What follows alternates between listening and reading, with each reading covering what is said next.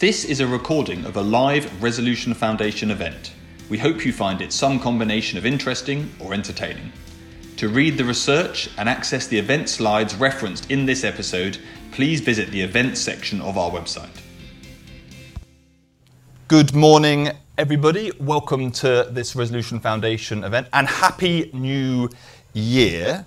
You've obviously all been making resolutions. Most of them have already been broken or were probably pointless in the first place. But a good resolution for the new year is that you should come to all Resolution Foundation events because you will get personal improvement, which is what all resolutions are notionally about, and it might actually be useful and it's easier to stick to because unlike the gym, it's free. So anyway, well done coming everyone today. My name's Torsten Bell. I'm the Chief Executive of the uh, Foundation. Now we're here to talk about living standards for two reasons. One, with the Living Standards think tank, so we do that every day anyway. And two, because the country is living through a cost of living crisis. You've all probably been living through that over the course of the uh, last year, and we're going to be living through elements of that as we keep going through. Come in, everyone. Come in. Close the doors. There's a uh, there's the, so that's the plan for today, and we're doing that because we've today published our Living Standards Outlook 2023. It's got a suitably snowy cover on it to kind of get you in the mood for the part of the year in. And we're going to try and do two things today give you a summary of what's in that report. You obviously already know that the last year has been really tough. Everyone trying to pay their energy bills, watching the price of food um, go up, anticipating maybe what's to come. Everyone knows it's been tough. But we're going to try and do two things within that. One, we're going to try and get to the lived experience of what that's actually been like for different kinds of households, thanks to a very large, actually, 10,000 person survey that was done over the course of uh, recent months, very gratefully funded by the Health Foundation, which I'll come back to in a second. And we're going to um, look forward and think plausibly what comes next. Because those of you paying attention to the news, if you once you got past the like top strike story that's on the news every day, will have got to other bits of the news where there has actually been some good news on the economics over the course of recent months. And the question is. That, is that good news for economists or is that good news for households? And what is the nature of how this crisis is going to evolve over the coming years, insofar as we know, because there's a lot of uncertainty. So that is the plan. So first of all, you're going to hear from uh, Emily Fry, who's an economist at the Resolution Foundation and one of the authors of the report, and she's going to give you a whistle-stop stop tour of the report. Then you're going to hear from Anela Anwar, who's the chief executive of Z2K. Since we, as we were discussing, since the middle of the pandemic, chose a great time to start in a, job, and they do a great job addressing poverty in London in particular. Them, and she's going to give us their uh, perspective. And then you're going to hear from Jennifer Dixon, chief executive of the Health Foundation, as I say, one of the people that have made this report support uh, possible and of doing increasing amounts of work on the overlap between health and the economic determinants of that. Uh, health over the course of the last, well, actually quite a few years now, three, four, five years. So, the, um, so that is the plan. As always, you can ask uh, questions. Go on to Slido, uh, and the hashtag is Living Standards because it's always Living Standards when you come to one of these uh, events. Uh, if you're in the room, you can put your hand up. It's good to see lots of people here in person. That's what you know. No fewer train strikes today is doing. There are some strikes today, aren't there? Driving instructors. I'm sorry if any of you have had your driving instructor lessons cancelled. They're the trains for the future anyway, people. Right, Emily, come on, kick us off.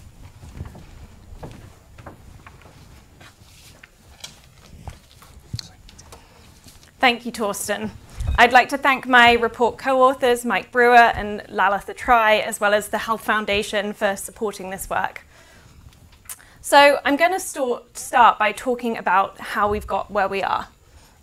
2022, as we know, was a grim year for living standards.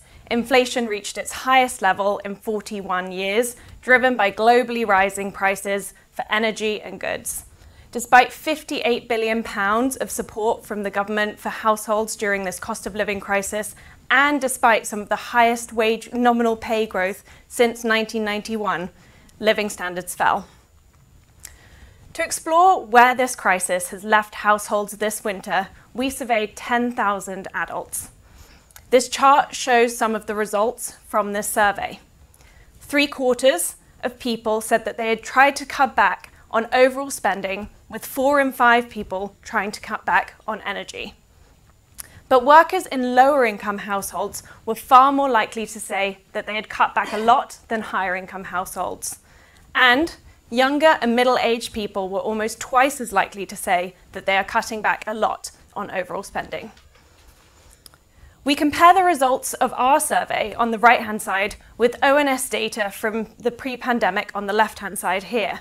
And this shows instances of food insecurity, which is a composite measure of the ability to afford food and the experiences that people are facing of hunger, which have more than tripled from pre pandemic levels and now cover almost a third of adults are experiencing moderate or severe food insecurity. In November, for example, 6 million adults reported that they were hungry in the last month but couldn't, didn't eat because they lacked enough money to afford food. This was more than twice the number pre pandemic. It's alarming, of course, that these outcomes are far more common among groups who are known to experience disadvantage. Food insecurity has grown far more rapidly for Black and Asian people, as well as for families with more children. And as family budgets become unsustainable, arrears and debts are building, particularly among low income families. Almost a quarter of workers in low income families are behind on one or more bill, compared with 5% of workers in higher income families. By far, the most likely reasons that people state for falling behind on these bills are the rising costs of energy as well as the rising costs of essentials. And the crisis is having serious consequences for health, even when we compare with periods during the pandemic. Our survey showed that more than 40% of people feel constantly under strain, and this is felt particularly acutely for people who are experiencing some of these effects of the cost of living crisis, such as falling behind on bills. So, three quarters of people who are behind on two or more bills are feeling constantly under strain. So, where does this leave us? So, in this next section, I'll bring together the outlook for our economic challenges across inflation, across wages, across taxes, uh, to understand what's this aggregate effect on our incomes over the next period. The good news is that inflation might have peaked at its 40 year high. We might see the back of double digit inflation this year as supply chains ease and some of the global pressures come off. But the major components of the rise in inflation are energy and food, which do form a larger proportion of lower income households' budgets, and food is still continuing to climb, and food inflation reached 16.4% in November last year. So that was the good news. the bad news is that uh, if we look at, start looking at wages, so this chart shows an index of wages, which are indexed to Q1 2022. And as you can see, wages have fallen rapidly in 2022, and in fact will fall further in 2022 as wage rises continue to be less than inflation.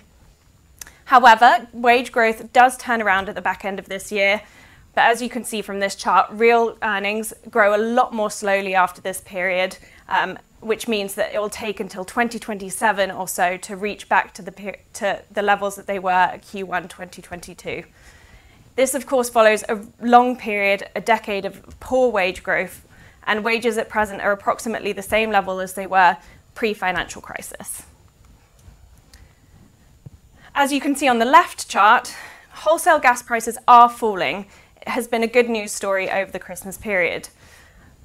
They're about 80% below the levels that they peaked at in August of this year of last year. But as the right chart shows, household energy bills won't move, don't move in lockstep with these wholesale prices due to the Ofgem price cap and the effects of the energy price guarantee. So this means that households won't feel the benefits of these wholesale price falls uh, as government support is about to become a lot less generous from April. The typical energy bill over 2023 to 2024 will rise to £2,850 from about £2,000 from 2022 to 2023. So about a 40% rise in our energy costs next year.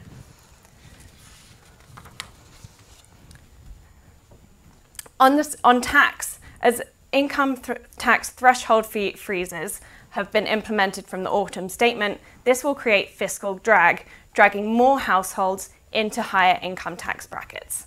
On average, this will cost a typical household £700 compared to a price indexed uh, threshold. This is particularly affecting middle and higher income households um, who face higher tax rates. This chart is looking at uh, how mortgages are affected by this cost of living crisis. The blue line on this chart shows that mortgages have experienced relative income growth since 2006 benefiting from low interest rates over that period. But with the bank rate reaching 3.5%, having risen from 0.25% in January 2022, mortgage interest payments rise, and you can see the blue line on the chart falling sharply as a result. So mortgages' incomes will fall over this period as they face mortgage interest rate payments of about 2.5 times higher uh, in 2024 than at the beginning of 2022. So, with these drivers, how can we bring them together and what that means for household incomes? So, this comes together and shows us that we are in a two year crisis. If you focus on the dark red bars on the right hand side of the chart, you can see a two year fall of 7%, which is about £2,100 for a typical household. It's bigger than the financial crisis, which saw a 5% fall, and it is large in historic standards. If this chart shows 60 years of data, and the fall that next year, 2023 to 2024, is set to be the largest single year fall since 1975. On the bright side, incomes will start growing again in 2024 to 2025. So this is a short period that we do recover from. This chart now looks at the distributional pattern for 20 and if you focus on 2022 to 2023 and 2023 to 2024, you can see a similar distributional pattern in this chart. The red bars show those on lower incomes and sensible policy to uprate benefits in line with inflation has protected the lowest income households for some of the worst uh, outcomes of this crisis. Whereas for the richest income households, they face uh, an, an, even greater fall um, in incomes over this period apart from if you focus on the blue bars on the right hand side of each period, which are the top 5% of households, whose incomes will in fact rise by 4% over this period as they benefit from higher uh, savings interest rates, uh, kind of the opposite of, of the mortgages. This cost of living crisis period is unique. The most recent parliament is on the right hand side of this chart, and it shows that it will be the worst parliament on record, where incomes mostly across the distribution will fall and will fall significantly. And this means that uh, absolute poverty, which is a fixed measure of poverty, which you would expect to typically fall over time as incomes grow, is in fact rising during this period. An additional 800,000 people will be- fall into absolute poverty. And what's concerning in particular is that child poverty rises by the most. Approximately 400,000 children will fall into absolute poverty over this period, in particular, driven by the fact that families uh, have a two child limit. So, if you're a larger family, you won't receive a larger proportion of benefits, and the cost of living payments haven't been adjusted for the number of children in in the household. So, where does this all leave us? How should policymakers think about this period going forward? Despite some positive economic news and some positive signs on inflation, it's clear that another challenging year lies ahead. The benefit system is taking a lot of the strain and is the key uh, mechanism that the government is using to implement a lot of policies, which means that if people are entitled to benefits, they should they must sign up for them. Larger families are in real trouble. Cost of living payments would have ideally taken into account family size, and the two child limit should be reviewed. And despite wholesale gas price falls, the peak of energy bills is ahead of us. We'll expect a renewed debate about the level of the energy price guarantee, and we should have a longer term solution, such as a social tariff, which can, which can support both energy need and lower income households. I'll hand back to Torsten. Great, thank you very much, Emily. Well done.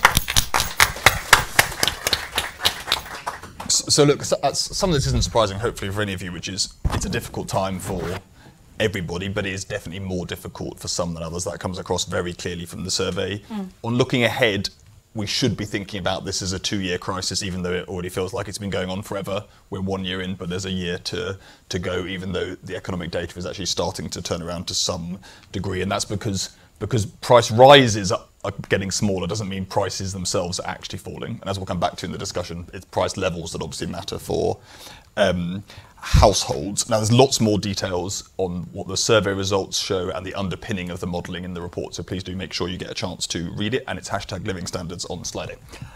Anela, what do you reckon? Well, first of all, just thank you. Thank you so much for um, such a fantastic piece of research, which I think shows the, the scale and the depth of the issue. Um, it's not surprising, but I hope it's shocking. I think we can become immune to what is, in reality, a really, really difficult time um, for people across the country. Um, at Z2K, we support um, those who are in more precarious, at the very lower end of uh, living standards or the income distribution, those who rely on social security uh, as all or most of their income to make ends meet. And, and they've unfortunately been experiencing a cost of living crisis since before the pandemic. Um, and, and your findings in the report really chime with our clients' experiences. Um, unfortunately, uh, too many are denied the social security benefits they're entitled to because of um, an in inadequate assessments process. So, whilst I absolutely support uh, the call in your report for people who are entitled to benefits to take those up, there are inherent flaws with the system that deny people those rights and entitlements. And through our support, we help many, but not all, uh, secure those entitlements at tribunal, and there are far too many out there who, who, who don't appeal for whatever reason. We also see so many issues with maladministration uh, to do with benefits, uh, but also things like deductions and, and some of the policy choices, as you've um, said, around caps and um, the two-child limit, freeze on local um, housing allowance, etc., that are really impacting people's ability to make ends meet. Um, our clients are going out going without essentials. So it really chimes when you say around the level of food insecurity. We're seeing that with our clients who don't have enough money to um, for basic essentials like energy costs and food. Um, we see that not just with those who are denied their rights and entitlements, but also with those who are absolutely receiving all of the maximum benefits that they're entitled to, which just shows that uh, benefit levels are inadequate and do not support a minimum income um, standard for people. Uh, and for that reason, we've had to create our own hardship funds. We do our best to try and access, and I know you mentioned this in your report, uh, discretionary uh, funds at a local authority level, um, but they either don't exist or there aren't enough. So we've had to create our own hardship funds where we support people to access uh, grants to be able to put food on the table or to be able to top up their energy meter uh, to have their heating on for a few hours of the day. Uh, most of our clients have a disability or health condition. Uh, majority are from black and minority ethnic communities. And not having enough money for those essentials is just exacerbating the inequality they're experiencing, but also those health conditions that they're experiencing. So um, they didn't have the financial resilience coming into the pandemic and this cost of living crisis in order to uh, manage it as well as others, as you've highlighted in your report. Uh, they're building up debt. They're missing out, um, missing payments on uh, priority bills, not just um, other types of bills, uh, which is just worsening their financial resilience. As you've said, you know, this is not a one-year crisis; it's a two-year crisis for our clients. I think it will be longer than that, to be honest. Um, and it's impacting their health, uh, which is again impacting their opportunities uh, and their ability um, to move out of the situation that they're in and the inequality and disadvantage that they're experiencing. Um, I um, I suppose I would really urge us to continue to focus on those who are most impacted. I think you'd said that the, pan- the pandemic, the cost of living crisis, uh, inflation, increased costs, it's being felt by all but not equally. Um, and I think as we come out of the current government support, absolutely, you know, fantastic, and we support the fact that it um, has targeted those most in need. I think we need to see that continuing. Uh, brilliant that benefits are um, being uprated in line with inflation, but that's not kicking in until April, and our clients have been experiencing these increased costs for, for a long period of time. Um, so I think we do really need to look at how we um, measure the adequacy of benefits levels in relation to uh, people's living standards. Um, and I absolutely agree that we need to be looking at things like the benefit cap, the two-child limit, the freeze on local housing allowance. Um, but for us, our key campaign priority at the moment is really looking at disability benefits assessments. At the moment, the process is inadequate, it's flawed, it's denying people their rights and entitlements and having to go through a very lengthy and arduous appeals process for a tribunal within five minutes to say, well, you're entitled to these benefits and to have them in place. And people are going without money that they're entitled to during that period of time. And by the time they go through their appeal, they're ready for a reassessment um, and they have to go through this merry-go-round and cycle again. So that's something that I would really urge everyone to, to, to get behind in terms of ours and others' uh, campaigns around trying to improve that system. And I think there'll be an opportunity over the course of the next 12 months with uh, hopefully a white paper being published soon um, to input further thoughts um, along those lines. Um, I think that's kind of. That's, a, that's lots of food for thought. Is that, is that's that great. right? Thank you very much indeed. Most of my reflections. And I think a general issue on the more focus in policy making circles, both on disability from a labour market perspective, but also from a um, role within the benefit system you, is you can see fast creeping up the agenda, whether it's because on the administrative side mm. we're not managing to process claims as fast as, or we are processing fast as a lot of claims coming in now, the, um, or whether it's because people are worried about labour market inactivity. So the issue is definitely, as you say, we should have a white paper, hopefully before the spring, but we shall see. Now, Jennifer, over to you.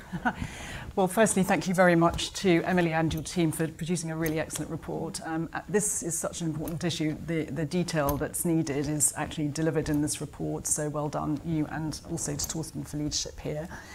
Um, I think the results are really clear. I don't really need to rehearse those. Of course, the impact is worst on the lowest income, as you see, and children. That's the the thing that I think is particularly worrying, and of course, essentials being cut back on, as you heard, heating, food, debt and stress, uh, and so on and so forth.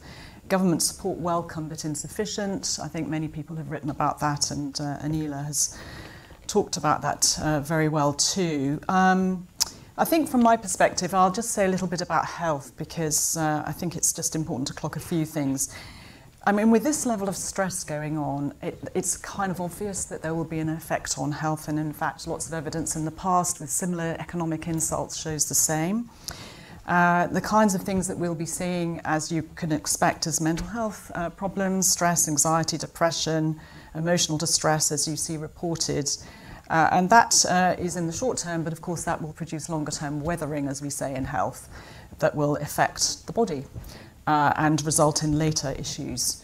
Um, we also see the exacerbation of physical ill health um, and chronic disease. Many people on low incomes have chronic disease anyway. This will make things worse. Uh, and of course, not least, if you can't heat your cold home, then you are susceptible to respiratory conditions, worsening cardiovascular dementia, and so on. And actually, Q1, which is where we are now, is usually the worst period for excess mortality to do with cold. Um, so, and then, of course, there may well be earlier onset of chronic disease as a result of this stress and weathering that we will expect in future. And the other thing I want to point to here is child development as well. You saw, you heard about all the kids being affected. Poverty affects school readiness, stress leading to behavioural problems and developmental delay. So all of that sort of uh, affects the health stock, both in the immediate term but also into the future. And I would say that this is a short-term insult, as you say, you know, the two-year graph you, you, you saw there, but this is grafted on to quite a considerable number of insults that have happened in the recent past, uh, or not so recent past. So we've obviously had the pandemic over the last couple of years, you know all about that. Then we've had, of course, 10 years of austerity before that, with the public sector security blanket being frayed. And then before that, you had the economic hit of 2008. And then before that, um, in 1990, the recession then, or at least the economic uh, difficulties in that period, and then again in the early 80s. And you know, there's a there's a set of evidence in healthcare, which in health, which shows the long run effects of this type of insult on, on health. And then that is also further back, you also have to consider perhaps what Angus Deaton and Anne Case consider, which is the longer run of impacts of structural economic change on communities, which have crushed some communities, certainly here and uh, certainly in the US, and in particular in the northeast of England, and uh, in particular, as we are now seeing, um, uh, we have fraying of health, in particular in the 25 to 44 year old age group, um, which is a younger age group. So, uh, so, so that's the sort of background of insults, if you like. And then I think the other thing to point out on the health side, if you, if you don't mind me continuing on the health theme, is that we do have we have seen a stalling of life expectancy, um, particularly between 2011 and the decade after that, inequalities in health widening. Uh, and in particular concentrating on the lowest income with all the impact that that will have not just on early, early death but also on productivity. And we all know we've got an issue haven't we with economic inactivity and lower productivity particularly in some parts of the country. So, as well as the increased need then for the ill health need um, results in the need for greater public sector support, which will cost as well. So, lots of uh, uh, gloomy issues there to say. And I think what this means, if I can just cut to the chase and maybe we discuss it a bit more rather than having me talk about it now, is, you know, we have to really get serious about health capital because we can't just consider, and many have said this before, our economic prosperity in this country just being financial prosperity, GDP growth, and so on. It's got to be green prosperity, as we know, but it's also got to do with health and human capital. And we have to get serious about properly having cross government policies, uh, long term, all the short termism we've had, to, to really try and recognize that we where the evidence runs out, we have to construct a strategy based on resulted on, on our best understanding about what's going to improve health in the future and, and improve the health stock for us all, all of our prosperity. Uh, not least, as I say, because we, we've got a shortage of workers and tech might not be over the horizon to save us. It can be done there are there is evidence to suggest that, and you know we, we won't. It's a big issue, but you know just look at East and West Germany, how they managed if they had a really serious intent to improve health. So I'll stop there. No doubt there's lots of discussion we can have on remedies, but the health capital, please consider government, I guess, and and not just national but local government, businesses and investors as well. Okay, thank you very much, Jennifer. Thank you.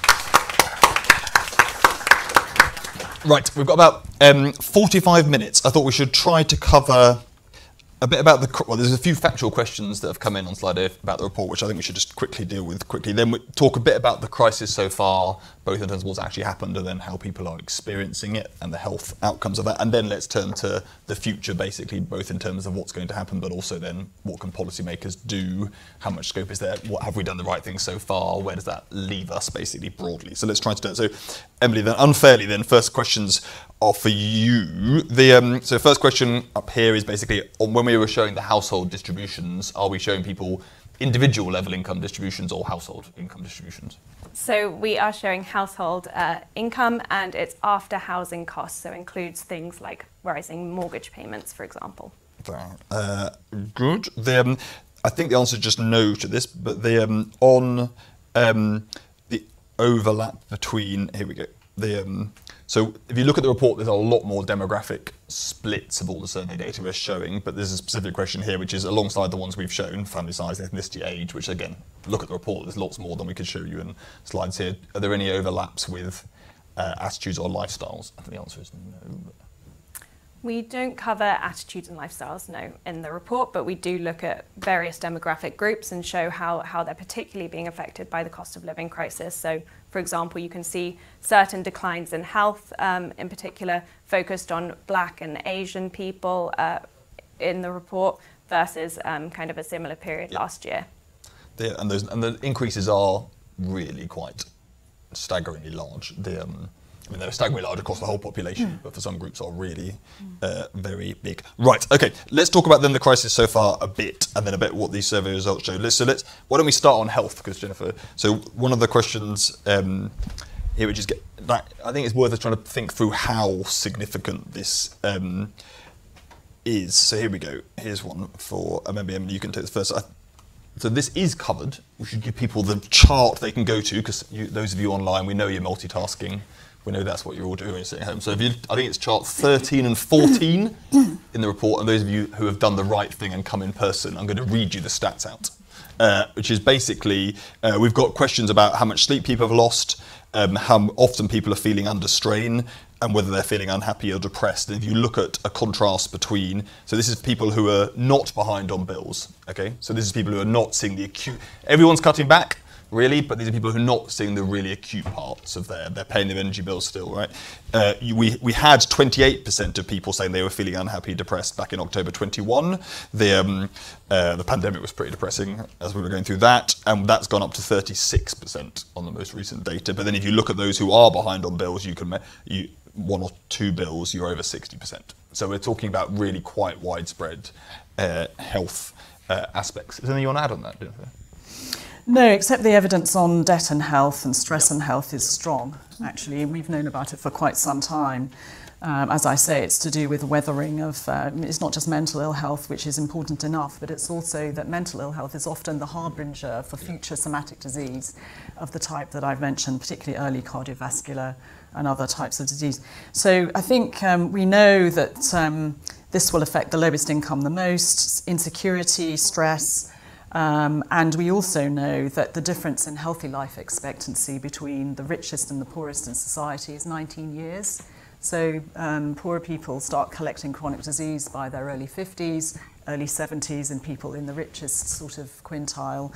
And the other thing to say is that that not only is there a rich-poor gap, not only is there a north of England, south of England divide, if we're just talking about England, sorry about Scots for a minute, um, but there's also a poor-poor divide in that the health in the north uh, of the lowest income is worse than the, than the equivalent um, socioeconomic deprivation in the south. And there's lots of explanations for that that we could go into. But so, so these are the, this is the individuals that I think, I think we should be most worried about, not just now, but also the shadow will, will, will definitely go into the future and affect the number of working age population in that particular group. Uh, sorry, the people who can work, I mean, yeah. Um, there's two things that came out quite clearly, that one of which I wasn't expecting, one of which we were, in terms of groups that are really affected. So why don't you? Do, we've got one that's the worst, and then Emily can do the one that's a bit better than we expected. So on the effect on every single measure, whether it's our modelling or it's um, people's survey results, large families are up in lights. That if you have a large number yeah. of children, you are having a really tough time, mm. and as you say, that evidence was true during the pandemic as well. So this has been going on for the like constraint, continued pressure on that part of the population is really large and basically just doesn't get enough attention. Um, so that's for you. And then on the people doing better than we expected, I think, both again in the modelling and in the survey results, retirees, who in general, like historically, older people in the front of higher energy bills are the group you would have worried about most. Definitely, even much smaller energy price shocks in the 90s, and think people would have worried about older uh, people a lot more. Really, I mean, unless you think older people answer surveys very differently to younger people and are much more optimistic, the level of like distress is just much lower. And similarly, you're seeing some of that in the financial results. So Emily can explain a bit more about that, maybe. But oh, larger families, what's going on? Well, more costs, uh, inadequate benefit levels, low pay. Uh, you know, we've talked about the two-child limit already, um, uh, and those families just aren't able to sustain the increased costs that they're experiencing. If you're in a larger household, um, you have increased costs. Sorry, sorry to be so basic about it, but you know, they're those are the issues that our clients are seeing, whether it's to do with um, school uniform costs, travel um, to school if they're placed out with of borough, which many of mm-hmm. our clients are, if they're in temporary accommodation. Um, it's you know the extra food cost to be able to you know feed a family of four over a family of two, etc., etc. Um, and income and benefits are just not through benefits or work are just not able to keep up with the level of costs as they've increased over um, recent years. And many of the parents that we support are skipping meals themselves, and we hear this all the time. But you know, I just have to emphasise that people are going without in order to put food on the table to feed their children. Um, yeah, I mean, I, I, don't think I can reflect much further than that. The, the, the, the problems are well known. I, I think it's about understanding the solutions to those problems and how we can build the momentum for those you know policy solutions to be implemented but I don't know if anything further came out in your survey Emily around any of that I would just add to that on, on the modelling side, we model relative poverty um, over time and we look at kind of children in particular. And if you're a one or two child household, you, you track relatively similar and your, your relative poverty isn't going up over this period. But if you have any more children than that, then your relative poverty is increasing really starkly. And so we discuss that in the report, and it's directly linked to, to the policies. Yeah. And in general, if you look, if you took a long view, so you took 20, the last 25 years, it, almost all of the movement in poverty rates, not all, but almost all, is basically it's large families. And I'm not sure that's always kind of been noticed, but it's like three plus families are doing all of the improvement in the 2000s is about large families' poverty rates coming down more or less, and the deterioration um, in more recent years is basically all about large families doing work. And, and isn't single parent families, they also stand out, don't they, on the JRF poverty? They come They all do. of it. And this too. Yeah. So that's a real issue. It's Yeah. almost a standout issue for me, as well as the Yeah. extra. Yeah. And we didn't touch much on the um, actual, on the food side you raise. Like the, we asked a lot, like a whole battery of questions on food, and like you say, it's a lot of people cutting back. Anyway, on the good news, retirees, Emily. So the good news, um, re- retirees are kind of relatively um, relatively perky, as, as Torsten said in the survey. Of course, everyone is saying that they are still cutting back and trying to cut back. So it's not that, that retirees are doing well, kind of in a non-relative sense, um, but in a relative sense. Uh, and this has come out in both our survey as well as in our modelling. And so we do see uh, kind of older people, in particular those aged 65 and above, just a lot less likely to, to try to cut back a lot um, on, on any of their expenditure. Um, they're also a lot less uh, likely to be experiencing going behind in, in terms of debt. So only about 2% of those age, over 65 are uh, actually going behind on their bills and arrears, and that's compared to about 10% of the whole population. So it's really significantly lower for that particular group. One of the key reasons that we've discussed in the past that, that might have driven this is the levels of savings that people accumulate. And we do know that this crisis, because it's squeezing people's incomes right now, if you do have a lot of savings, then you are able to dip into them to, to continue to afford your lifestyle and you know not, not have to make as significant changes. Um, and we do know that, and, and it was shown in the survey, that, that the older populations do have a lot more savings that they are able to rely on in this period.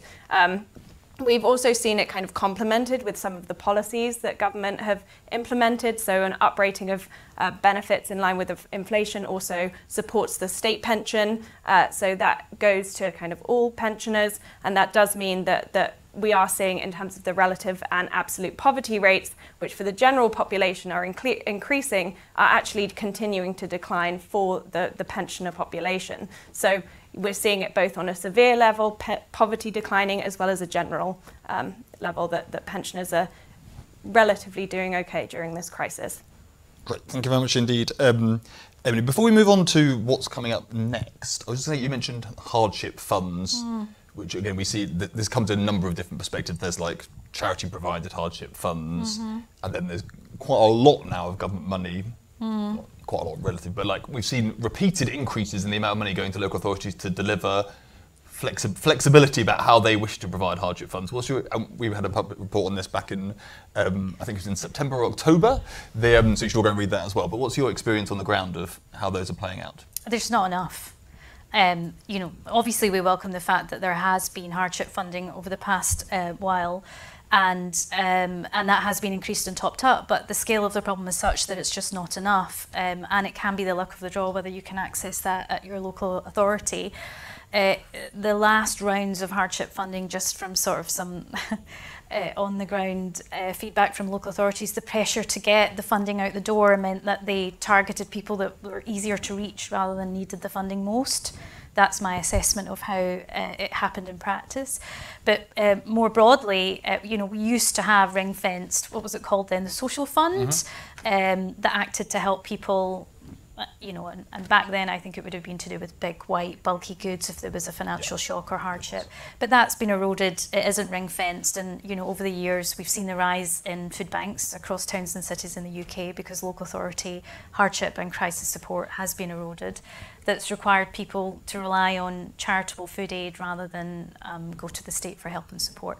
We are finding not only are those um, hardship funds a postcode lottery, that even things like discretionary housing payments, which our clients uh, relied on quite a lot, those that funding for that. Remind everyone what discretionary housing payments are. Uh, so it's a top up if your uh, income isn't enough to cover your uh, rent. So people in the private rented sector on benefits can get a discretionary housing payment so that they don't end up in rent arrears. And, and, and those payment, the, the amount available for that isn't as much as it used to be. And a lot more of our clients are experiencing financial hardship and rent arrears because it's it's harder and harder to access those because funds have been reduced. excuse me, or the way that they're administered is through a housing officer that might not necessarily have a good relationship with um, our clients. So, sorry to be quite quite negative about it, but it's it, it's an area that I think needs further look at, um, and has been part of the discourse around um, ending the need for charitable food aid. Is really looking at how you can get cash first, rights based approach on the ground. Great. Go on, Jennifer. I was going to say, presumably, there's also an issue here for people who have very precarious in, i- amounts of income. It's not as if you have a planned low amount of income that's steady. It's that you have zero hours contract, and some days you work and some days you. So how on earth do you apply for? How, how can you have a steady income and plan on that basis when your your access to universal credit presumably has to be titrated according to how many hours you work, and that's quite hard in the paperwork that you mentioned. Yeah, yeah. I mean, most of our clients are out of work actually because of the disability or health condition they have, but that is a notorious issue for those whose the way universal credit is calculated it can uh, fluctuate greatly because of um, depending on when you get paid. Let's not bore people with the technicalities at the moment, but it's very difficult to plan, and therefore you don't have the financial resilience or necessarily savings that others do. But it's also meant that charities like ours have to rely on other charitable funds in order to help people with basic essentials. We had a partnership with um, Turn to Us last year where we gave out £60,000 worth of hardship grants uh, to people in need to simply be able to afford their energy bill or put food on the table because local government um, hardship Doesn't do support doesn't doesn't cut it. Right now, let's look to the future. There's some good news coming up, I promise. a bit of, but the um, uh, but let's do our first poll. As I said, hashtag uh, living standards on Slido. It's going to come up on the screen. The um, so messaging wise, the crisis is going to carry on into next year, but it's going to change. Okay, the the nature of it, who's most acutely affected, how people are affected, will change. Uh, this is a question getting into that. So if it's energy bills, definitely were the they weren't the only thing going on last year. Um, Emily showed you the chart of food prices, which are very significant over the course of last year. But but energy is the thing that has dominated the discussions there. And so the question is, what when we look ahead for the next year is going to be the thing? Is it still going to be energy bills because of that chart showing you that retail bills will go up again? um, in April? Is it that we see unemployment starting to tick up? If you look at short-term unemployment, that's already started to return to more normal-ish levels. Vacancies are coming down, redundancies have come back up to pre-pandemic levels more or less now. Is it mortgages? The middle class squeeze basically starts and gets serious, particularly for younger people. They, um, obviously, there's lots of outright owners nowadays, so they won't be affected. Is it because pay, because it keeps shrinking and you end up with more strikes over the course of the year, or is it something else entirely? So, come on, Jennifer, what's it going to be?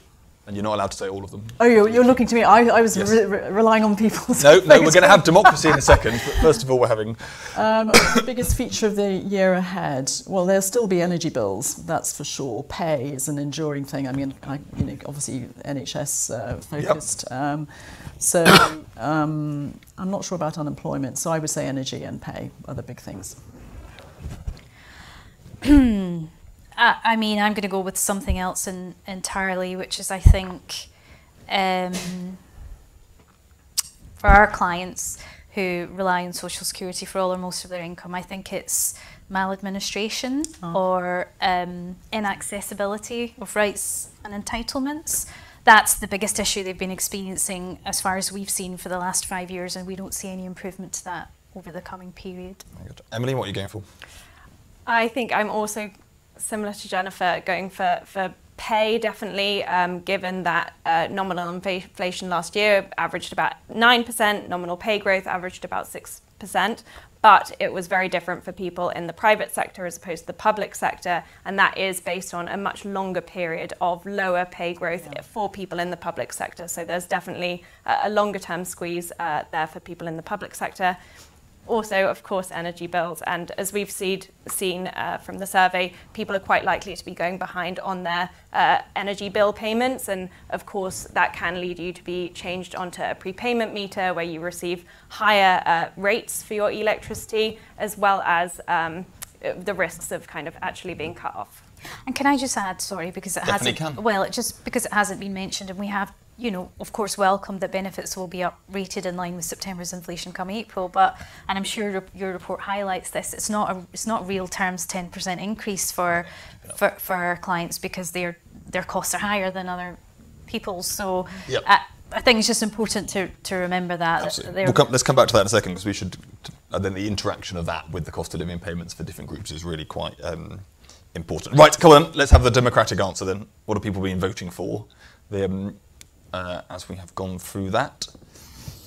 Energy bills plus pay. Now, what's interesting, those are the two most universal answers here, right? So they're, they're the ones, what drives universalized pain is inflation's higher than wages for most people, and everybody more or less is paying energy bills. And so those are the two things that affect the bulk of the population.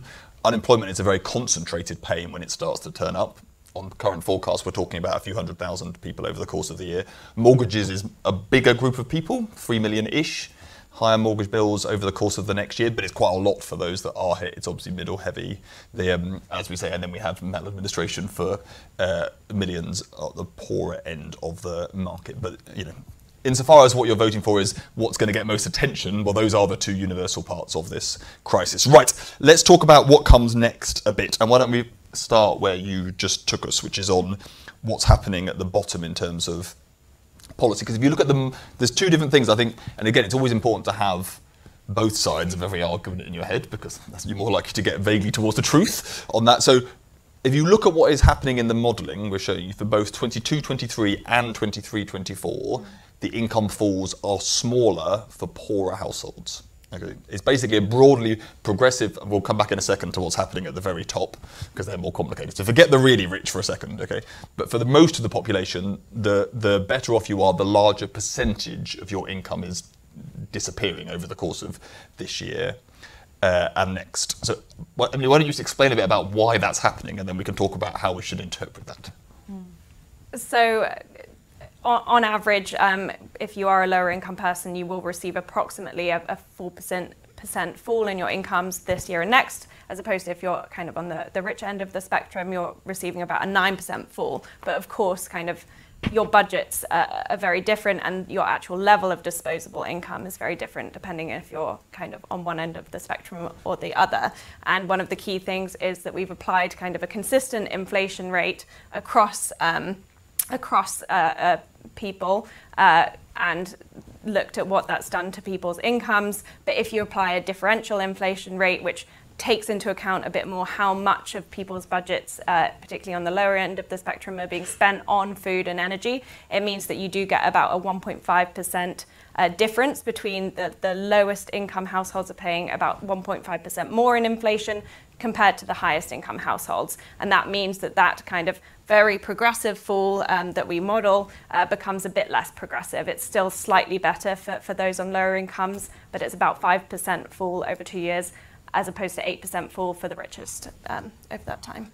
Yeah. So the um, I think if you, like if you if you step back and said what should policy do when a country that's an energy importer is hit by an energy price shock, then broadly what we have done eventually, a year into the crisis, which is to focus support on those on lowest incomes, 10% benefit up rating, which if you'd asked me six months ago if it was going to happen, I would have possibly thought there was a high chance of it not happening, but it is happening in April. And these cost of living payments, which are basically roughly equivalent to another um, one of the authors of this report actually, who's here, was saying to me the other day that it's basically the, the 900 pounds is basically equivalent to doing another, bringing back the pandemic era 20 pounds a week per household. So this is our, these are large amounts of cash policy focused on amongst poorer households. Not everybody, because some people don't aren't entitled to benefits. They, um, but generally, they, um, and that is a big deal.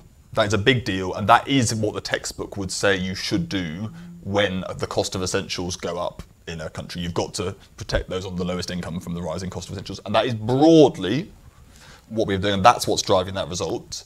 The fact that you need to do that, as you're saying, is because the prices have gone up by 10% and the people's budgets were already either either just about managing or, below, or not managing before this happened, and that's what you also see in the survey results. So both things are true. The survey tells you very clearly it's those on lowest incomes having the toughest time, and the modelling tells you that's happening despite policy doing the right thing and protecting those on lowest incomes. Yes. All that? Oh, I mean, yes. Look, look, you know, I think I think I've said it all already. You know, our clients didn't have the financial resilience to manage this shock. Um, they don't have savings to rely on. They were already struggling to make um, ends meet around, you know, making choices between heating and eating, and now, you know, some can't afford heating or eating. Um, and you know, a, a lot of our clients have additional costs due to their disability or health condition, but also the poverty premium that exists out there, where their costs are higher than perhaps um, an average household's um, prepayment meters. You know, being an obvious exa- example of where their energy costs are, are higher, and you know, there've been sustained cuts to um, benefits over the last decade that has driven that um, that poverty and that financial instability. Um, so, despite the much welcome support and one-off um, payments, and we were really happy to see that um, many of our clients who are in receipt of legacy uh, benefits were entitled to those because they didn't receive the twenty pounds a week top up during the pandemic. Um, it's it's not enough for people to keep their heads above water, unfortunately. So, what does that mean for the future, Torsten? um, well, there's a separate Resolution Foundation event coming up soon on the adequacy of the uh, uh, benefit system. I think in February, so you should all come along to that. And in the end, you know, a lot of this stuff we're talking here about a crisis response, about what do we do about the cost of essentials going up. Obviously, we're all hoping the cost of the energy part of the essentials and food come back down at some point. point, and there's reasons for medium term confidence, which I'll, we'll come back to short term confidence in a second in the data. There's then a separate question, which is assuming we get this economy back to growth at some point, what is it that you do to a benefit system to get us out of a situation that as soon as any crisis comes along, be it a pandemic or be it a energy bill crisis, we're immediately putting a load of people you know, a long way underwater, and then we're having to like scrabble around either with hardship funds or with emergency policy responses to stop really acute hardship mm. um, happening. But as I say, come back for a future event soon. Yeah, I mean that was my obvious question, which is how how can agility be improved? Because a lot of people will have you know got through the winter, let's well not got through the winter, so there'll be a lot of damage as a result, despite the one-off payment, mm-hmm. before they get their 10% uplift. Mm-hmm. So. Is there uh, what sort of policy instruments could we put in to make things more agile and much more responsive? Because some people will have lost their homes, they'll have, have to move out of rented accommodation, the kids will have been torn out of their school, etc., etc. And the stress of, of, of this winter, where someone said, uh, you know, I mean, we've all heard stories, haven't we? Somebody said that they had the choice between um, buying some food for themselves or buying a birthday card for their child, you know, that kind of level. Yeah. Uh, so, so can't we be more agile than like largesse in April and Yeah. you, you see what I mean? Um, so with this level of damage. yeah, I mean, there's a lot in there. Um, Sorry. uh, it's okay. Um, we should like so within the benefit system or the administration of it, which is a lot of what's constraining policy choices here. We now have a reasonably agile system for delivering up ratings within the universal credit system. Not as agile as we'd like, but compared to most other countries and what we are used to, very agile. And then we have a complete turkey of a system for basically adjusting most other benefits swiftly Right, okay. over the course of the year, particularly pensions and disability benefits, where we have is the, the simple version of the Yeah. story, which is uh, where the IT system's been updated, we can do it, and we basically can't very easily elsewhere. But I mean. If you're in a, if you're a kind of country that is kind of making improvements and solving problems rather than creating them, those are the kind of things that policymakers would be focused on. How can you be more agile in the face of? I mean, because that's what firms have done, right? If you look at this year, what have firms done? Brought forward emergency pay rises Yeah. to respond to the fact that this is, and that has, that is harder to do in the benefits system. Well, we can give one-off payments We to can. people on um, legacy benefits. I don't, I don't know why we didn't do that during the pandemic, but I, I think for me it's about prevention. You know, if you have people who are in a chronic state of, um, excuse me, financial insecurity, they're not going to be able to withstand shocks, and it's going to affect their health. It's going to affect everything, opportunities, life chances, so on and so forth. So, for, for me, it's about it's not just about agility to do with the, um, you know, benefit system or you know furlough for those who are in work etc it's about ensuring people have a minimum income standard that's my view so that when big crises like these happen everyone is able to weather the storm some better than others but you know i look forward to, to, to discussions about that at future events Torsten that uh, That's very disciplined of you, Yeah. holding off for the answer. the, um, uh, right, let's let's do energy. Okay, so I do think this is um, we're going to have a problem on this energy thing. Basically, obviously, got to pay for it. But I do think the public understanding what is going on is going to be really difficult in the next six months, where they are seeing the news stories about, turns out it's a warm winter, turns out non-Russian gas has been more possible to get than we feared. Turns out German industry has been quite good at not using gas. Storage in Europe is holding up. Wholesale prices coming down a lot. I mean, the left-hand side of your two-part chart is very clear. So that's good news. And that is really good news. Like it's energy prices that have made this country poorer they are coming down. In the medium term, that's what we definitely need to see for this not to be acute forever. But retail prices are going to go up in um, uh, up in April. The, um, partly because government has held down retail prices so much. So it's retail prices, wholesale prices, pre-pandemic, kind of in line. The um, wholesale prices go through the roof. Government doesn't allow wholesale prices. Sorry, this is a rather amateur. Doesn't allow um, retail prices to rise in line with them. Now wholesale prices have started coming down, but retail prices are still going to rise to meet, and they're kind of vaguely going to come back into alignment over the course of the middle of next year. But all the punters are going to feel is that retail prices are doing this. Don't take any pictures of that. Uh, uh, right, so that is what's actually going to happen in the next year. Is so there's a, actually, well, there's, first of all, there's some, there's some, really good, quite good questions here from the audience on. So Piers, Piers is asking us a good question, which is, okay, why on earth is CPI falling then? Because CPI right is measuring retail prices, it's the prices consumers pay. It doesn't care about wholesale prices. Yeah, they only indirectly cause it. So Piers asking us, I don't know if you want to take this. Why is the CPI forecast from the OBR, the bank, coming down so much if we're about to get a whopping great rise in retail prices for energy?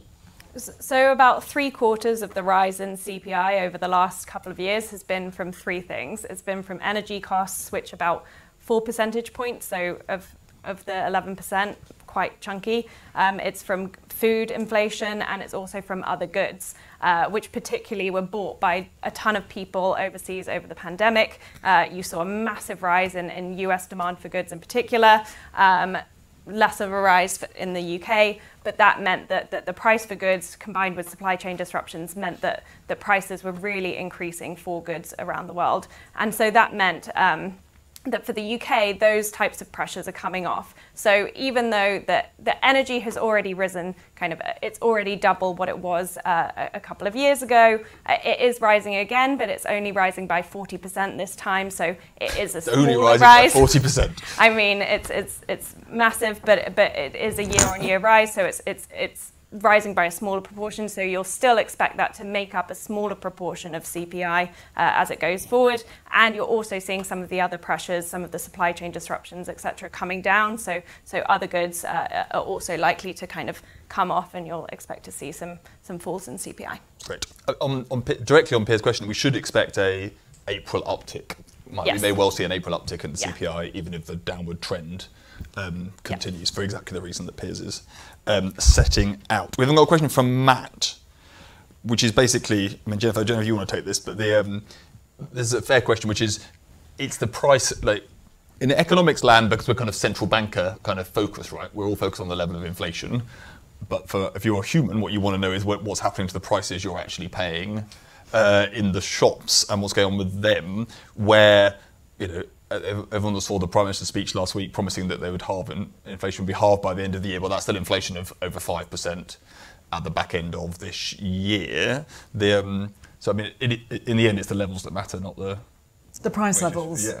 Oh yeah, I mean, for the, all the reasons we've set out in terms of uh, health and stress, you know, who cares what inflation is like unless if, if you're it's the price in the, you know, particularly yeah. on the basic goods, and particular again for the basic goods that are eating up the resources of the lowest paid and the lowest um, those on lowest income because that's where the health injury is occurring. I, I know it's obvious, but it's that's where the uh, the, the, the, the storm can't be weathered effectively, yep. and that's going to stock up quite considerable issues for future. I mean, we haven't talked about economic inactivity and ill health, but um, that's where our future is really quite precarious, actually, with respect to labour shortages, for example. Yeah, absolutely on, on just on a mechanistic thing, so what which quarter do we get earnings rising in line with inflation? Um, so if that's what your measure is of stability turning up, three quarter three. I think it's quarter three. Second half of this year, so you've yes. got to wait till then. I'm being nodded at over here. Right, good. The, um, that's good crowdsourcing of an answer. Right, so yeah, by the by the Q3 of this year on the OBR's latest voice, it's also worth saying on this basis, which is if you look at those wholesale gas prices, obviously talking about, and those eventually get passed through into falling retail prices.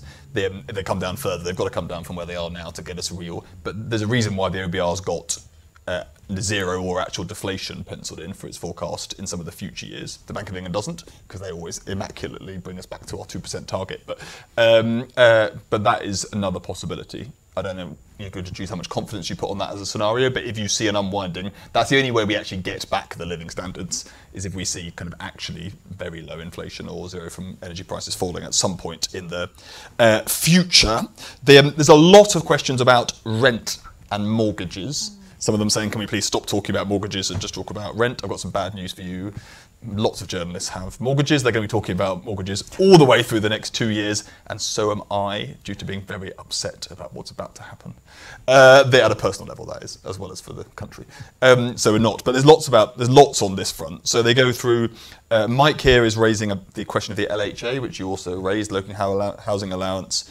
So the question does do a bit of this, but do you want to give people an update on what's actually about to happen? to the LHA, i.e., not a lot. Well, it, it remains. And what it is, but not everyone that pays a lot of attention. Um, well, you might do a better job Okay. of explaining what it is than What have you I. from me, wang on. I think we'd love to hear a bit more.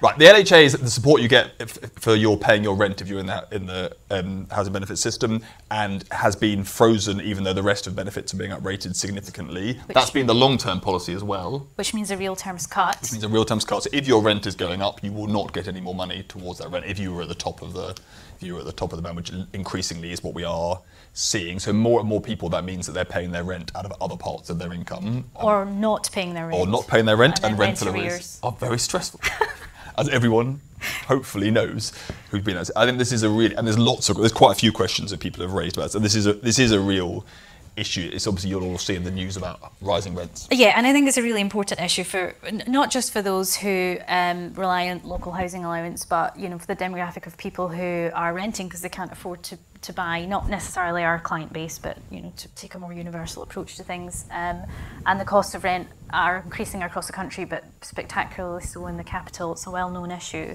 Uh, and more and more people are, are priced out of the market. So yeah, rents are increasing and income, whether it's through benefits or whether it's through pay, are not matching that, and the risks of people becoming um, homeless are therefore increasing, which has a huge impact on on health um, and stability. So I absolutely agree, Mike. We need to talk about rent much more than we need to talk about mortgages. Um, We're going to talk about mortgages again in a second. Yeah, just to say on health, I mean, housing is a re- is is there's quite strong evidence on the impact of housing insecurity on on health. And um, I mentioned earlier about you know the impacts of acute and longer term insults on on health and what might be the most intelligent counter-cyclical investment to mitigate the risks of an insult. And uh, there hasn't been masses of work done on that, but Ben Barr up in Liverpool has shown that local authority spending on housing seems to be one of the most protective effects that you can have on health. But as I say, more work needed to be done on what might be the most intelligent counter-cyclical investments in an era of resource constraint. A- And I think we need to bear in mind the impact of so so we we, we freeze local housing allowance. Um, more people are are are unable to afford their rent. Rent arrears build up. Risks of homelessness increases. Homelessness increases, and local authorities are not prepared to, to deal with that because they don't have the, the budgets. They don't have the social housing stock. They don't have the quality temporary accommodation that we need. So so so it becomes pernicious. Um, Absolutely does. Yeah. Um, that's definitely true. L- let's um, break all the rules and talk a bit about mortgages. Oh. Uh, so, in- Emily, interest rates. Some people win, some people lose. So as uh, as we talked a little bit about earlier, the interest rates will really benefit people who have a lot of savings. Uh, you're seeing kind of savings accounts really increase uh, in terms of the rates that you'll receive. And so if you do have savings, you're likely to, to receive an uptick in your income, and it's become going to become a larger proportion of your income over this time period. And so that really benefits kind of the, the richer uh, deciles uh, rather than the lowest income deciles. Uh, for mortgages, which um, a lot, as Torsten mentioned, does affect a lot of people in the UK. It is a kind of a different story where you're seeing your mortgage interest rate payments uh, increase by about two and a half times over the next uh, couple of years. So it's a really substantial increase in the amount of outgoings that, that mortgages will have. Um, and obviously, it's, it's a large debt that, that is quite difficult to pay down otherwise. So, uh, so it's something that will stick with, with mortgages. I think the Bank of England's number is the typical fixed typical fixed rate mortgage being remortgaged in this year, the bill will go up by three thousand pounds. Right. So for, for, those affected, it's a subset of the population. They're people who've had they're generally higher income, and they're people that have had big income gains, which is what Emily's great chart showing you uh, how the longer term trend is that mortgages' relative income position has improved over the course of the long, the 15 years, 20 years, but, but that is about to come off pretty sharply. Mm-hmm. The, um, and if you want a reason to get your tiny violin out for the very richest whose savings income is about to go up a lot, which is why on that chart, the very top top decile or top vintile? Vintile. Top 5% that Just is, top for those 5%. who are normal people. Uh, the top 5% of their income is actually rising, not falling over these two years. It's because the amount they're losing in lower earnings is being outweighed by having a lot of investment income rising over. But those people, because that investment income is related to assets, a lot of those assets, they're going to see big asset price falls. They're most affected by what we're likely to see in terms of interest rates up asset prices down. So again, they benefited over the last 10 years from higher wealth but lower incomes, and they're about to get higher incomes and lower uh, wealth, which I know you're all going to be really sympathetic about uh, when those stories start um, uh, coming through. Right, let's look ahead a bit. Okay, so um, where is this all going to leave the politics of the next few years? And you can see a bit of this. It's New Year, so you've got two speeches from political leaders because that's what happens. It's like in the political handbook; it has to happen at the beginning of each year, mm. otherwise the new year won't start or something. So. And, and you'll have seen some of the discussion is around how is this going to play out? Are we going to go through two years? It's hard and gritty, but then people are going to feel like we've turned the corner, and so it's going to be good news for the Conservatives at the next election, or is it going to be guys, it was really tough. Why would we want that? So here's your go election predicting. So around 2024, how is the UK going to feel living standards wise? So not this is not have they solved the NHS uh, and everything else on living standards specifically to make this manageable. Is it going to feel like boom time? So remember 1997. The 1997 is the like the last phase of really strong, widespread income growth in the UK. Those were the glory days. The end of the 90s, the early 2000s is as good as it got. Anyone can remember. There was actually what we call the mini boom which happened to living standards in 2014 to 2016, which is when the last energy crisis, the small energy, what now we now call small, we didn't call small at the time, energy price spike of 2013 went away. We got low inflation, we got quite big increases in real incomes around the last the 2015 general election.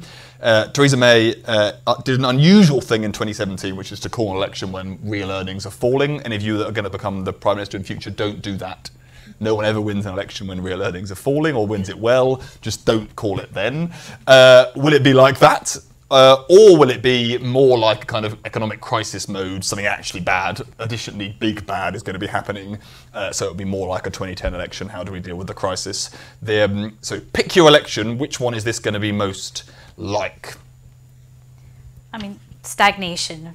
Your, your 2017? Mm. Our clients, I think, will feel 2010, but if I take a broader view, I think 2017. Emily, where you go? I'm afraid I'm going to be boring and also say stagnation. Oh, come on. um, and that's because uh, whilst we are seeing kind of a decline in incomes over this per- this last year and this year, incomes will start to rise again next year. And so at the time of the election, incomes will have started to kind of turn around. Uh, but as we've discussed, we will still be facing severe kind of long-term stagnation and incomes will still be similar to the levels they were pre-financial crisis. So. Jennifer, please don't pick stagnation. well, I was. Um, you know, the, the key question, you know, do you feel better? Um, yeah. You know, than you than you did at the previous election? Probably not. Uh, and I think that will particularly affect parts of the country that have probably been pushed down and down and down, mm. which uh, you know the red wall areas. Uh, so I think that is going to be a big, big issue for the, the current government, and let alone all the other things stacking up, which will not make people feel good, including you know public sector pay, the demand on public sector services, mm. the labour productivity drag still continuing, and the shortage hampered by health. And uh, and I think if you know levelling up, you know I saw that you know the the area of the country where probably living standards are among the lowest, I guess, uh, and health is the lowest, is the northeast that I keep referring to. I noticed that in the last days of the last year, there was a Devo deal announced, mm-hmm. 1.4 billion with the northeast. Now that's uh, promising and hopeful, but um, there are some significant areas of the country where I think they've actually lost hope. Uh, and I think unless something like that can be turned around, I think kiss goodbye to those voters. So, so there may be some focus on those particular areas beyond the Devo deal. Right, okay, this is probably the least surprising result of all time then, but let's bring up the results for what people are voting for. The, um, it turns out you're in touch with your voters. uh, everyone thinks it's stagnation. Um, well, how, let's give you a plausible story to a mini boom. Mini boom is overdoing it, okay, but like, oh, like decent income growth happening in 2024, and it basically all comes down to whether if energy bills really fall for retail. That's the only way you can get. You're not going to get like real runaway wages running outpacing inflation and productivity, but you could get uh, living standards rising in that year because energy bills go back down to kind of 1,300, 400, which in the olden days we would have thought was really bad. now we'll think is like the best thing in the world uh, ever, and that would that would materialise as a high income growth in that one year. So that's a case for a mini boom's not impossible. Five percent if you think that. None of you think a boom time. I think that's probably right because um, that take, basically takes fast productivity growth and low inflation, and the rest all come together, uh, and no benefit cuts uh, happening at the same uh, time. Right, policy then to wrap us up for the last Stag- five minutes. Stagnation is better than managed decline, which is uh, which is well, the un- other option. Unmanaged decline. Unmanaged decline. Do you remember Rishi Sunak's speech? He said, you know, we're not going to have we're not in a position, we, we, we, are not planning for managed decline. As well. Okay, well, that's reassuring. So, yes.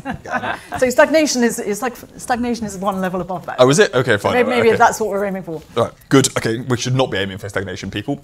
That is not the goal. Right, okay, policy. What does everyone do?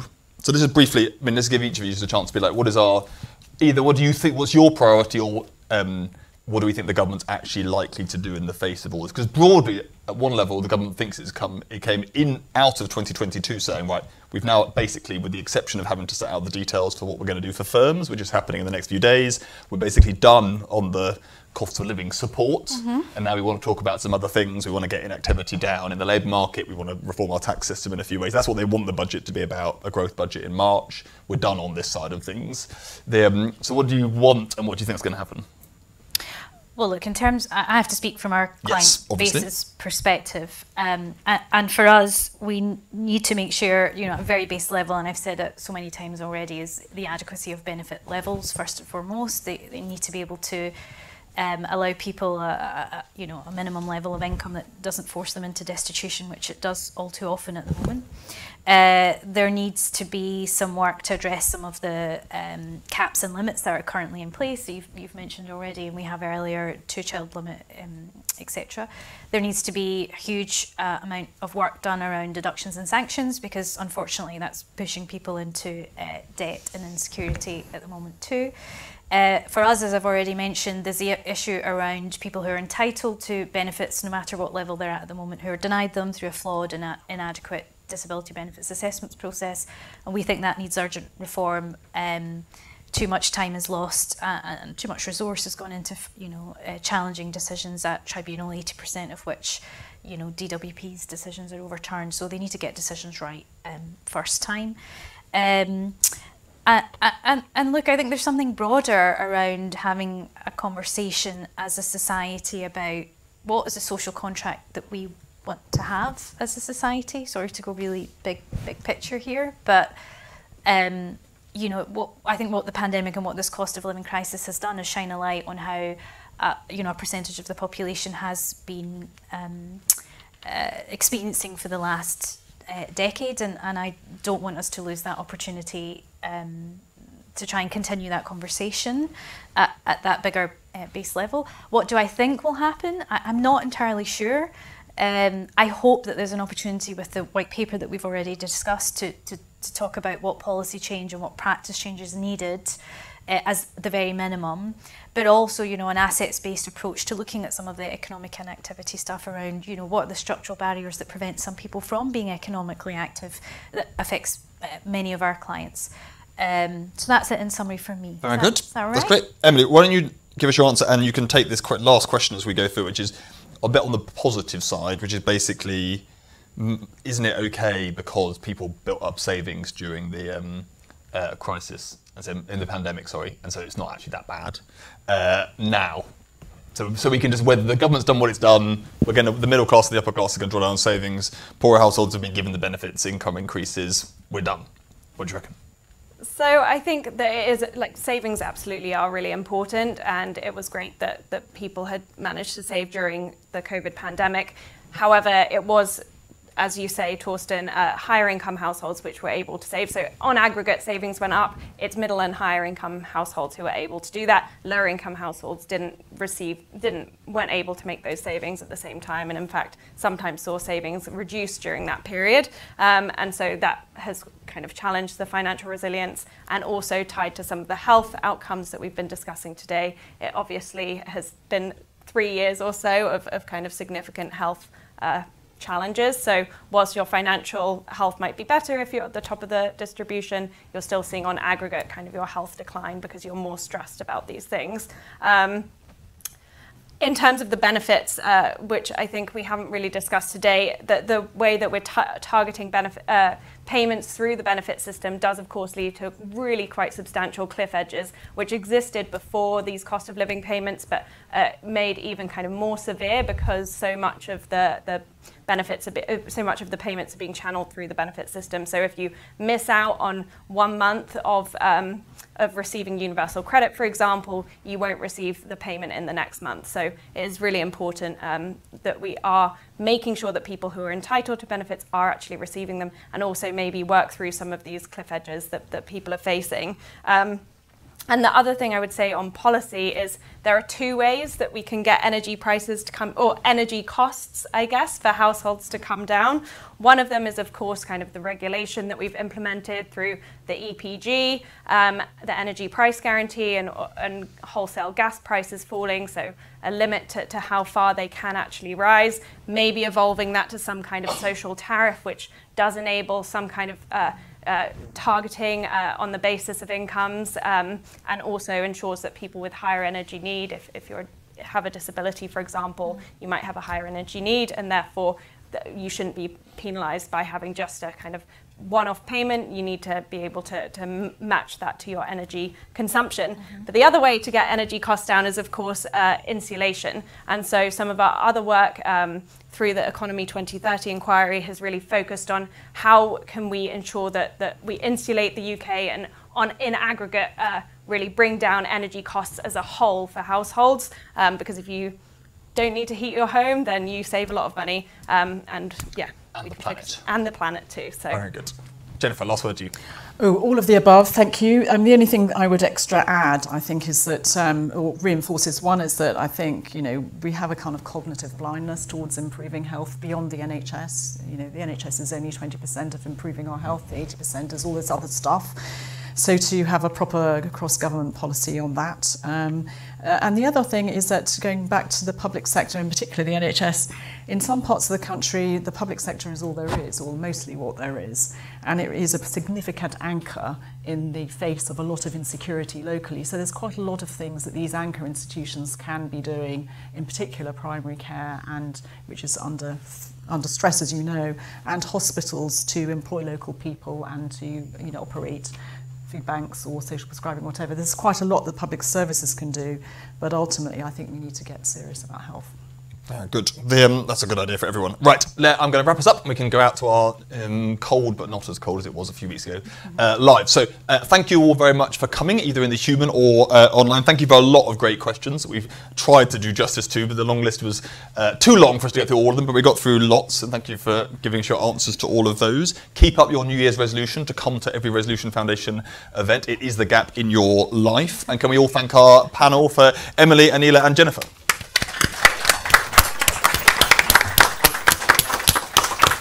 Have a good day, everyone. Thank you for listening to this Resolution Foundation event. You can find more episodes and the latest living standards research on the Resolution Foundation website.